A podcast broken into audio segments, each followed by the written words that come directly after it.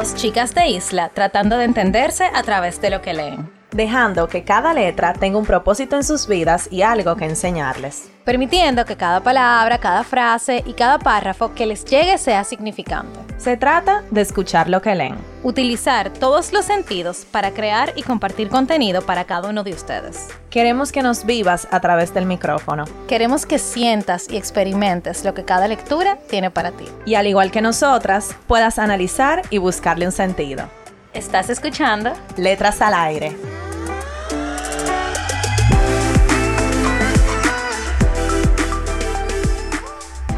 Hola a todos, bienvenidos a otro episodio de Letras al Aire. Hoy es viernes, felizmente. Y están con sus hosts favoritas, Carol y Nicole.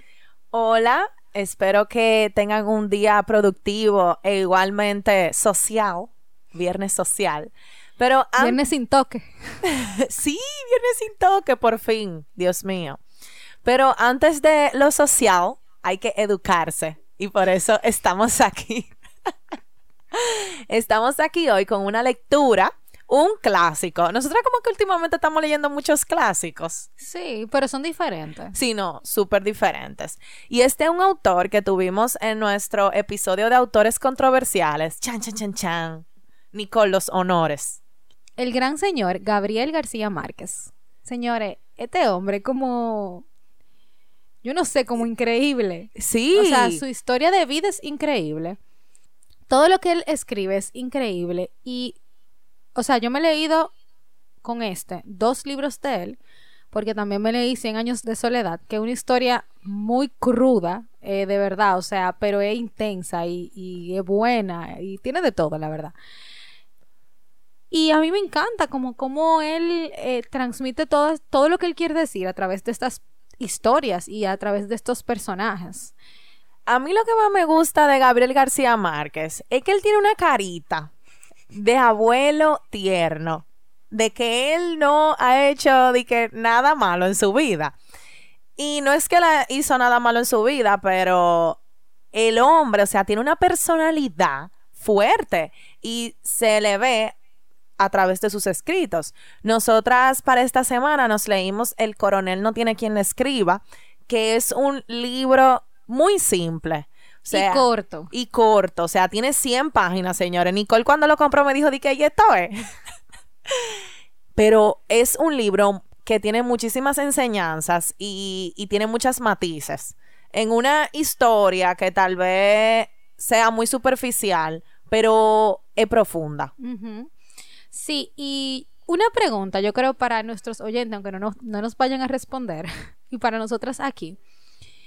¿Hay algo con lo que tú, Carol, y ustedes que nos están escuchando, hayan como tenido esta esperanza de que se iba a dar y se hayan mantenido perseverantes esperando que eso se dé? O sea, ¿les ha pasado eso? Yo creo que sí, o sea, uno siempre tiene metas y, y, esperanza de cosas que se puedan dar a futuro. O sea, yo tengo muchas esperanzas ahora mismo de cosas que yo quiero que pasen. ¿Y tú, Nicole? Sí, yo diría que sí también, pero yo no sé si el nivel de, de este personaje en este cuento. Eso yo iba a decir. Que de verdad lo llevó al extremo de los extremos. Y yo creo que eso es parte también de la vida, el tener esperanza. Y esta es una de las lecciones del libro, el tú mantener la esperanza viva y cómo mantenerla. Y yo creo que la esperanza en este libro es parte esencial de que los personajes principales no murieran literalmente. O sea, yo creo que la esperanza los mantuvo vivos. Aunque se oiga cliché, aunque se oiga lo que sea, fue la esperanza que los mantuvo vivos porque ellos no tenían ni comida, ni ropa casi. O sea, se estaban cayendo, se estaban viviendo la miseria más miseria de su vida. Y yo creo que era la esperanza que los alimentaba. Totalmente. Y bueno, para hablar de nuestro autor, eh, Gabriel García Márquez, él es un escritor colombiano de apodo Gabo, Ay, Gabo, me gusta. Sí, está bonito, está como... Y, se parece a él. Sí, se parece a él. Eh, él nació el 6 de marzo del 1927 y murió el 17 de abril del 2014 en la Ciudad de México. Entre sus historias, entre sus libros más conocidos está El libro de la semana, El coronel no tiene quien le escriba, está La hojarasca, eh, está Amor en, El amor en tiempos de cólera, Cien años de soledad. O sea, todos son libros como que uno ha escuchado, pero quizá no, no los hemos leído o lo que sea. Él ganó el Premio Nobel de la Literatura. Y algo curioso es que el libro Amor en tiempos de cólera, no sé si lo han visto, tiene una película que se hizo muy famosa. Y algo curioso de el momento en que él escribió este libro, él estuvo en París dos años de su vida y él se fue a París como en busca, en busca de un sueño. Él fue porque él quería triunfar como escritor, eh, cayéndole atrás a grandes autores que sí lo, lo hacían. Como ustedes saben, París es una ciudad, y siempre lo ha sido, de mucho estatus, de de grandeza. De mucho prestigio. De, de artista. Entonces, me imagino que Gabriel, Gabo, eh, estaba cayéndole atrás a ese sueño. Y él tenía un trabajo y él pudo mantenerse, mientras él tuvo ese trabajo, él pudo mantenerse económicamente. Pero luego algo pasó con el trabajo, no sé qué fue. Y él vivió los dos años más míseros de su vida. O sea, él pasó hambre, pasó frío. O sea, París no fue París, ay, qué chulo, estoy en Francia, la Torre Eiffel. No. Em, incluso él o sea, incluso leyendo de, este tiempo de su vida, dice que París fue un retiro literario para él, porque aquí fue el que él escribió, el coronel no tiene quien le escriba, que para él, cabe destacar, fue su mejor obra, y Cien años de soledad, que es su obra más reconocida. Entonces París realmente fue un retiro literario, pero no el sueño de fama y dinero que él quiso buscar en esta ciudad. Y la época literaria de esta novela, que es un cuento corto, fue en el 1956, donde era una época de mucha opresión, periódicos clandestinos, muerte, falta de libertad y muy mala repartición de los recursos, yo diría. Y esto, todo esto, lo pudimos ver mucho en el libro de esta semana. O sea, yo diría que la pobreza, la miseria y lo que es esta disfuncionalidad, yo diría, entre los recursos de la ciudad que él estaba, que era París, se ve mucho. O sea, el cuento como que te da esperanza, pero a la vez te da tristeza. Y, lo, y lo grande es que termina sin tu saber. Exacto, exactamente. O sea, termina como en una incógnita de, sin tu saber qué le pasó a ellos y, y, qué le pasó a la historia. Y bueno, podemos hablar un poco de qué trata el cuento. Como le dijimos, es un cuento corto y trata de la historia de un coronel. Eh, él, es un coronel retirado que luchó en la guerra civil y a, a ellos le prometieron que por ellos ofrecerse a servir a su país y a su patria, les iban a dar una pensión. Y esto pasó en la vida real, o sea, el abuelo de Gabo, en la vida real, murió esperando esa pensión. Entonces, este coronel tenía ya 15 años en el momento en el que Gabo está contando la historia en el libro, esperando una pensión que era lo que lo iba a sacar de la miseria. Señor, y este hombre pasa las mil y una esperando esa pensión. Él y su esposo, o sea, yo no sé cuál de los dos, porque tienen personalidades muy diferentes, pero cuál de los dos se sentía más impotente de no poder vivir una vida digna, o sea, sin los recursos básicos, esperando una pensión prometida por el gobierno que iba a llegar y que iba a llegar. Y ese hombre cada viernes iba al correo a ver si había llegado la carta, como aprobando la pensión, y nunca llegaba. Por eso es que se llama así, el coronel no tiene quien le escriba. Exactamente. Yo iba a decir eso mismo. Hay una parte del cuento hay varios personajes secundarios, hay un médico, su esposa, la esposa del coronel tiene asma. Entonces él, ese es el médico como cabecera. Y este médico lo está acompañando un viernes a buscar eh, las cartas del, que llegan todos los viernes mediante barco. Y nada, todo el mundo, a todo el mundo le entregan sus cartas y él se queda sin nada y el médico le pregunta, ¿nada para el, nada para el coronel? Y él, y él respondió, el coronel no tiene quien le escriba. O sea, eso a mí me encantó porque el libro se llama así y me pareció una idea súper creativa de tú como poner el nombre del libro en una conversación. O sea, estuvo súper inteligente. Y que ese, ese pedazo, yo entiendo que la historia gira alrededor de esa carta. O sea, todo lo que les pasa y les deja de pasar a esa pareja es por no llegar, porque no llegó esa carta. Si esa carta hubiese llegado, la historia hubiese sido otra. También ellos eh, tuvieron un hijo que murió eh, se llama Agustín, el hijo murió en una gallera por él dar como una información clandestina, entonces lo mataron. Los militares lo mataron. Entonces, el hijo dejó un gallo que, ay Dios mío, señores, el gallo, o sea, ese era el tema de conversación principal, o sea, de, esa, casa. Porque el gallo era un gallo de pelea y ellos tenían la esperanza de que en enero, esto, esto pasó como en octubre, algo así, o sea, el tiempo de, de este libro es más o menos en octubre, entonces en enero el gallo iba a pelear y cuando el gallo ganara, porque esa era la esperanza de que ganara, ellos iban a tener dinero. Entonces, pasa de todo. Ellos pasan muchísima, muchísima hambre y tienen que alimentar al gallo. Y a veces ellos se, se quedaban sin comer para que el gallo pudiera comer, porque en el transcurso del libro uno se da cuenta que el gallo no solamente es una esperanza económica, es la atadura que ellos tienen con su difunto hijo Agustín. Ellos o él especialmente, porque la doña no quería saber del gallo, él tiene como esa atadura con el gallo porque él entiende que eso era lo que Agustín hubiese querido. Eso es como lo que, le Ajá, lo que le recuerda a su hijo. Y él por, por nada del mundo quería ni vender el gallo, ni matarlo para comérselo, nada. O sea, eso era el animal sagrado de esa casa. Ellos podían estar arrecotados en el piso, muriéndose del hambre, y el gallo tenía que estar bien. O sea, es que algo tan sencillo como un espejo, ellos no lo tenían porque lo habían vendido. O sea, ellos tenían que recurrir a todos los a los pocos recursos que había en su casa para ellos aguantar un poquito más para poder alimentar al gallo. O sea, lo la, prioridad de ese hombre era alimentar al gallo y después ellos averiguaban qué era lo que iban a comer. Y entonces pueden imaginar esta mujer bajo esta situación con asma, o sea, una mujer enferma pasando tantas precariedades y tan desilusionada por la muerte de su hijo y por esta concentración de su esposo en un gallo, que ella lo desalentaba. Señor, y aún así, ella le podía decir lo que sea.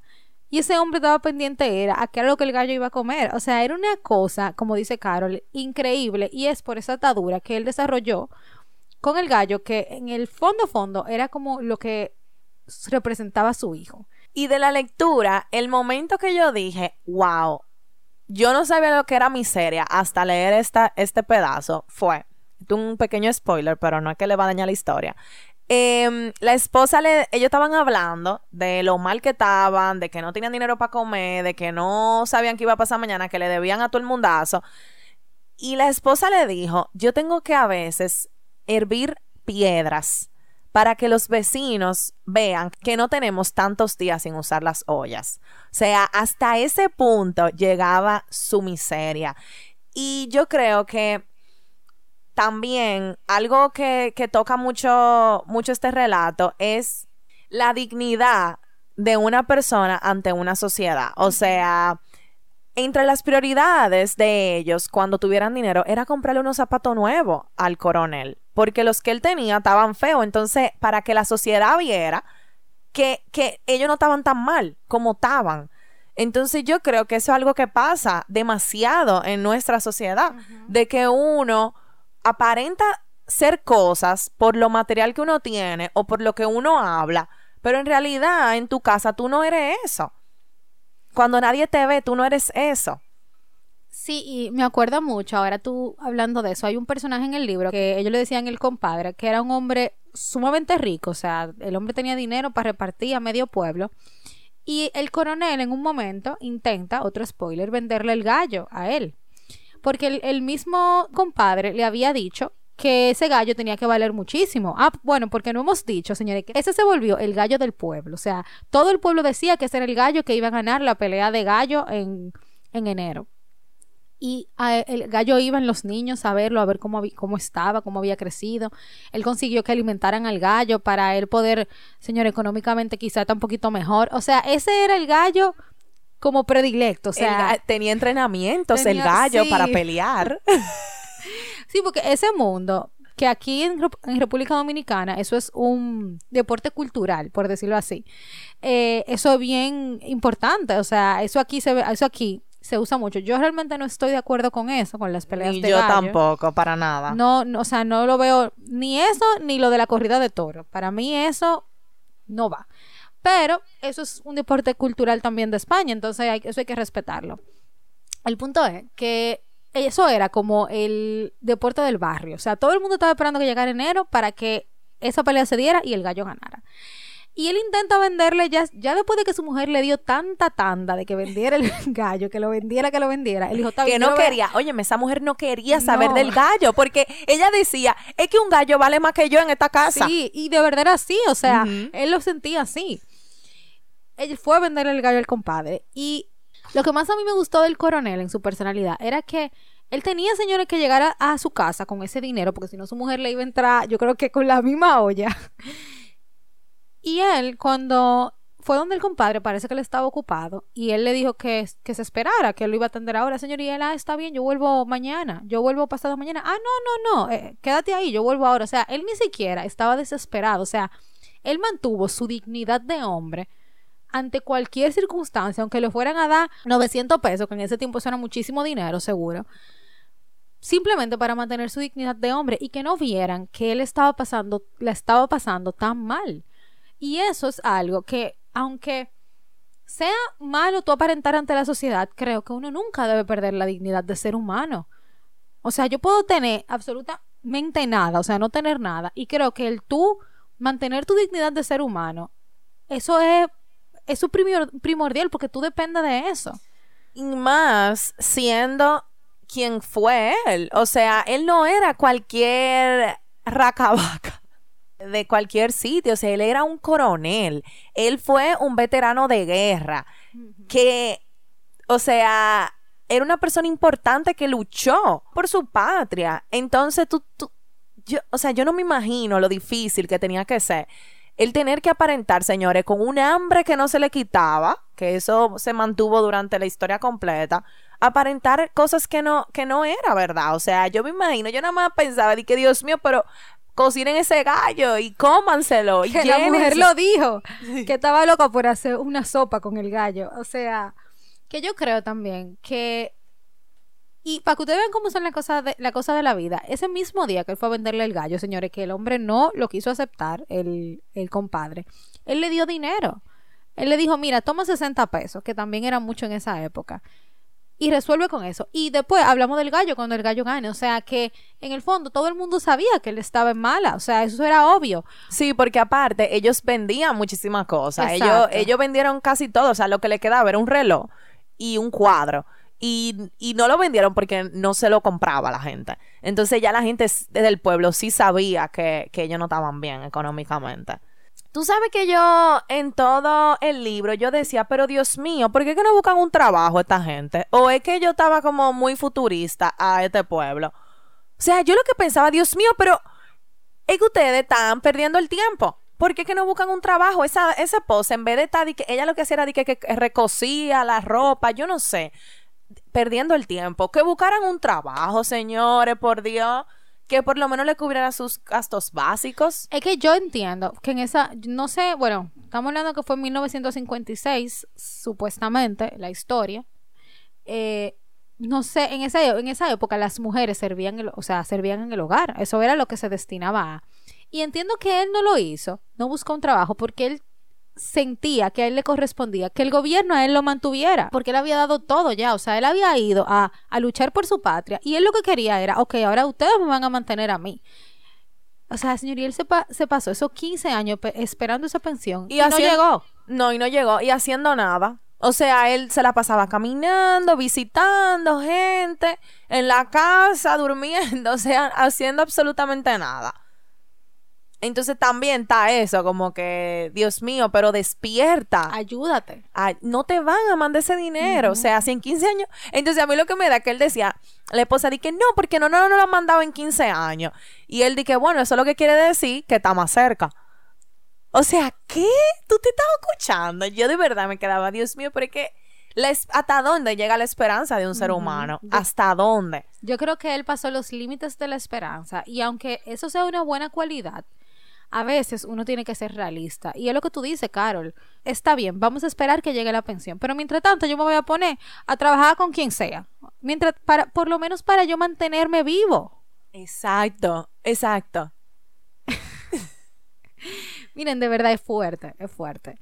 Y mira, me encantó mucho la historia. O sea, tú te envuelves demasiado, es una lectura corta, tú te mantienes entretenido, tú quieres saber qué va a pasar con el gallo, tú quieres saber qué va a pasar con la pensión, tú quieres saber que- si, si se van a morir de hambre, un día, un día lo van a encontrar muerto, o sea, tú quieres saberlo todo. Pero me quedé esperando como un chisma, Ok. honestamente. Quería como más. Tú sabes, yo quería como que él despertara, pero que no sé. O sea, me imagino que Gabriel García Márquez, como esto fue una historia basada en hechos reales, de como le dijo Nicole de su abuelo que murió esperando su pensión también, yo lo que creo que salir de ahí le iba a quitar la realidad, ¿entiendes? Entonces, entiendo que Gabriel lo que hizo fue que entró o nos contó un pedacito de la historia de- del coronel y su esposa. Y era así, o sea, y él di que hacer ahora, di que, ay, que ellos despierten y que eh, él salve a su esposa y venda al gallo y que gane y que sean ricos. Era demasiado. Era, Era demasiado para, para lo que en realidad estaba pasando. Y a mí el final me encantó. O sea, yo creo que uno de los mejores finales que yo he leído en, en los libros que hemos leído para el podcast fue para mí aperísimo. Yo me reí muchísimo con ese final. Y a mí me gustó el libro. Yo creo que es un libro que yo puedo recomendar 100%. O sea, tú, si tú quieres, te lo puedes leer en un día. Sí. O sea, Sí. un domingo que tú quieres entretenerte, tú te lo lees el libro. Y te estás leyendo uno, el, el- para, para Gabriel García Márquez, su mejor obra. Y un libro súper clásico, que, que es muy famoso. Y tú sabes, yo creo que parte de que sea su mejor obra, aquí yo hablando por él, fue que el libro es tan corto que tú no esperas que sea tan bueno. Pero a mí me sorprendió lo bueno que es y lo entretenido que te mantiene. O sea, tú en 100 páginas. Y no con una letrica de que en 8, señores, no. Una letra como en, En 12. 12. Exacto. O sea, que estamos hablando que son 100 páginas, pero si tú lo pones en, un- en una cosa de Word, son como 50 Son- sí, loca. Tú poder hacer ese relato, que uno se involucre con los personajes, señores, eso es algo difícil, que los personajes te importen. Óyeme, eso hay que aplaudírselo, o sea, que un aplauso para Gabo. Que en 100 páginas hizo lo que muchos autores no pueden hacer en 200. Lo que no... Ay, Dios mío, no quiero decir eso. lo que... Yo sé lo que tú vas a decir. Eso mimito. No, no, vamos a colar para el Patreon. Próximamente. Y bueno, cuento corto y episodio corto. Exactamente. Léanse el libro y nos cuentan si se lo leen. Si se lo leyeron, nos queremos saber su opinión. Y si se lo leen, también queremos que nos escriban y nos digan en nuestro DM en Instagram, arroba letras al aire podcast, o a nuestro Gmail, letras al aire podcast, arroba gmail.com. Recuerden también que estamos en TikTok, que tenemos un club de libros que se pueden agregar en el link de nuestra bio y que mandamos toda la información de los episodios por nuestro newsletter que también se pueden suscribir en el link de nuestra bio. Gracias por llegar hasta aquí. Feliz viernes y nos escuchamos la próxima semana. Bye. Bye.